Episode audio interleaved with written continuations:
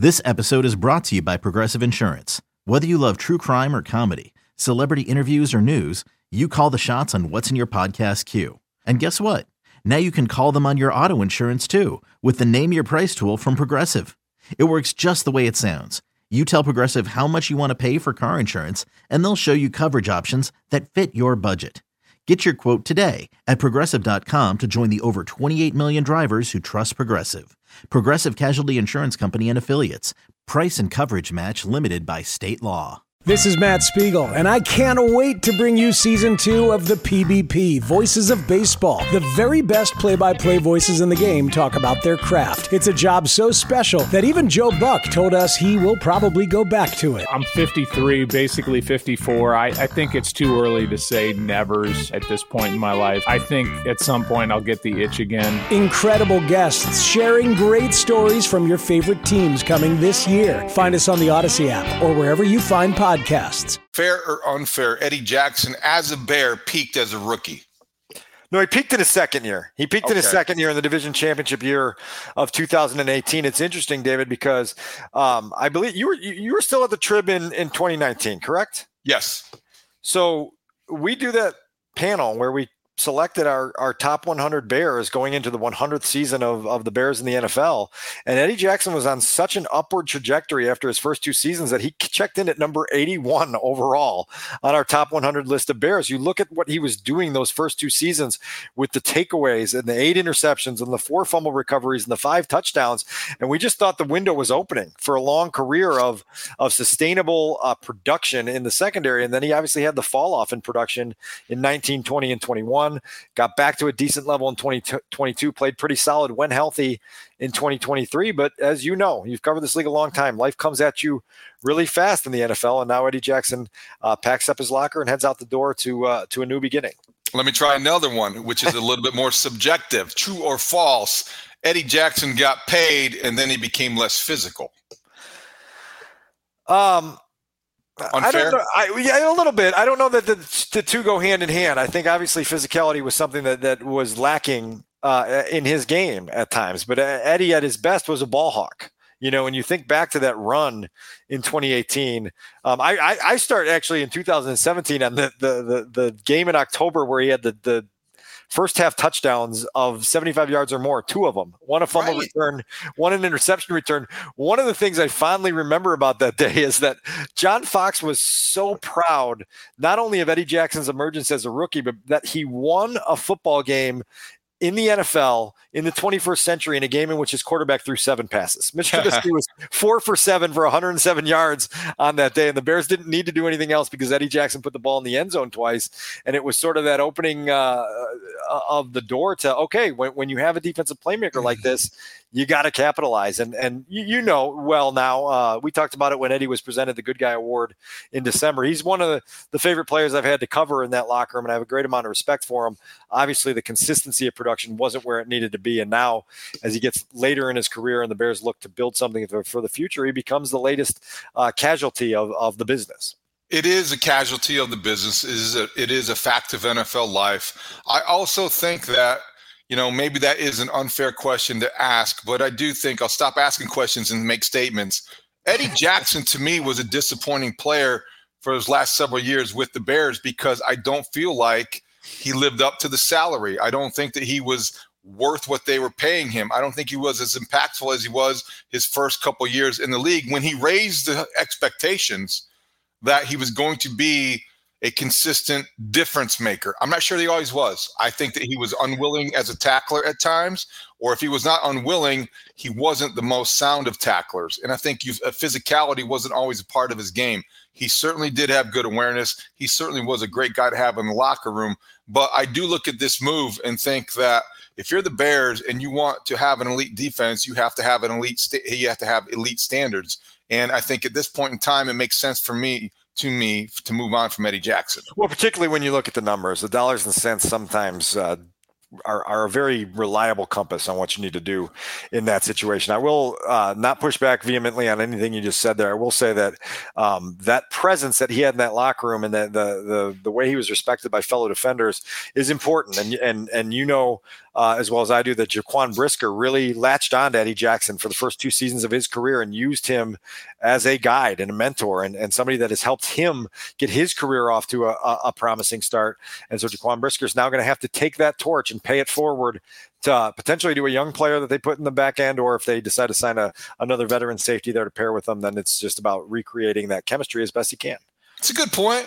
It's fair. We'll hear that a lot in – OTAs and training camp, and certainly in in uh, uh, the the build up and ramp up to next season. I do think that, and, and as someone who has done this before, and and will probably do it again, I do think we tend to overstate those things when it comes to players as good as Jaquan Brisker, as good as you know offensively. I think we're going to go through this similar thing.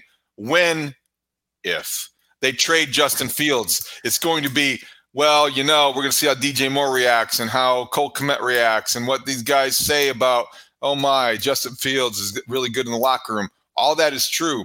Fact of the matter is, this is a losing football team. It's a losing organization, and you have to make these tough moves. Guys become attached, but Jaquan Brisker could have a Pro Bowl season next year with or without Eddie Jackson. No doubt and, and but, I think that's part of it too. Yeah, I just, I just think that, that that was a valuable relationship that they they were lucky enough that those two guys really hit it off. Uh, and then you know you flash over to the other side of the ball and you see Cody Whitehair after eight seasons here as a Bear and uh, the amount of selflessness he showed of being willing at a, a moment's notice to uh, shift from center to guard to center to guard to guard to center, and, and, all of the things that he was willing to do to be flexible and useful for the Bears. Uh, his time just ran out here, but I think when you when you consider what the Bears thought he was on draft night in 2016 and what they were able to squeeze out of him for eight seasons, it's a pretty promising run uh, by a guy who carried himself with the professional standards that that they're looking to infuse all throughout that locker room. And so uh, it's another guy that will will walk out the building with his uh, head held high and with with mass amounts of respect from the people that worked alongside him easy guy to respect. Came in with uh, a great attitude and really played uh, wherever they they really wanted him to. And I, am surprised at how his season went. I don't know what happened to him psychologically. You wonder if it was something about playing the center position that get the best of him. I don't know, but I do think. Um, this also makes sense because of the money. Obviously, it was necessary. I wonder if he's got a future in the league. Dan, we see offensive linemen hang around for a long time. Some guys just they fall off the, the, the cliff quickly. Um, not quite sure what to expect from Cody Whitehair, but he has been a great guy in the locker room, consummate leader, and uh, he'll be missed for an offensive line in terms of the leadership aspect and the versatility. Curious about what you think the the move will be at free safety and what this does to number one draft needs and where the, they prioritize that position or okay play with me for a minute here. Go with me, my meatball thought. Antoine Winfield Jr. is a free agent. His price tag would probably be around $18 million a year. I don't know if you can pay Jaylon Johnson and right. a guy like that in your secondary because of the disparity. But I also know that you might be looking at a rookie contract that affords you some luxuries you might not might not have. What do you think about that possibility? Is that a dream? Is that reality? What that seems more more like a dream to me. I think if I'm doing this practically from the seat that Ryan Poles sits in, I am using the third wave of free agency to find myself a veteran option that can come in on a on a cheaper uh, prove it type of deal. And then if you get to the draft and the board falls in a way that allows you to, to draft a guy there, then you can play that game where you you you are not drafting out of need, but you're drafting out of value, and you see somebody that can help you there. Um, we'll have a lot more time as we get closer to free agency to talk about the plans. My sense right now, David, is that this team is going to be a lot less aggressive in making the big expenditures in free agency. To your point, they need some money stowed away to, to pay Jaylon Johnson. They used some money already to pay Montez Sweat. I think you're going to be kind of looking for, um, you know, second and third wave guys that, that provide value for you there. Uh, and then if there is a, a, big splash to be made, you want that to be at a premium position, whether that be pass rusher uh, or potentially receiver or somebody that can can uh, be an instant, immediate difference maker at a position that really takes you to the next level. Okay, I will be quiet about the 25 year old Pro Bowl safety from the Buccaneers uh, on the open market. I covered Antoine as, Winfield's father, so like I, I know a little. Yeah, he was uh, yeah. a great guy to teach you the game too. Hey everyone, this is Bret Boone. Would you know it? I've got a podcast going strong in our fourth year. Tune in as I sit down with my friends, some of the biggest names in sports, media, entertainment, for a lot of fun and in depth conversations. As you know, baseball's been my life. It's been in the family for a long time, but it's a lot more than that here. It's sort of like taking a ride in a golf cart around a beautiful track. Join me every week for multiple episodes on the Bret Boone podcast, available on the Audacy app or wherever you get your podcasts. Well, if they bring Jaylon Johnson back, I think that's fine. I understand why they would have to, you know, use the budget in, accordingly.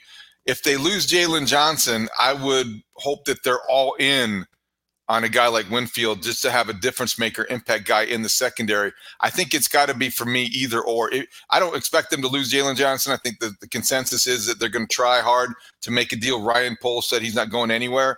But if somehow that falls through, they can pivot quickly to put all those resources in that direction. And I think that if you get Winfield in that secondary, that would be a nice way to recover from losing Jaylon Johnson in the team photo of uh, safeties I regularly enjoy talking to, Eddie Jackson, David Haugh, and Antoine Winfield Sr. are all in that photo. So there you go.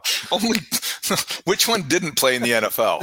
Okay, that's it's just safeties. It doesn't. That's a that, you know. That's a, that's a I've got spot. a safety from my fourth grade flag football team that okay. I, you know, I enjoy talking You're right. to. So. That's a safety. What do you think that um, the opening on the uh, offensive line it, was that it, just those resources are going to devote to replacing Cody Whitehair because they need a swing guy? What is that a, a negligible loss? How do you view that?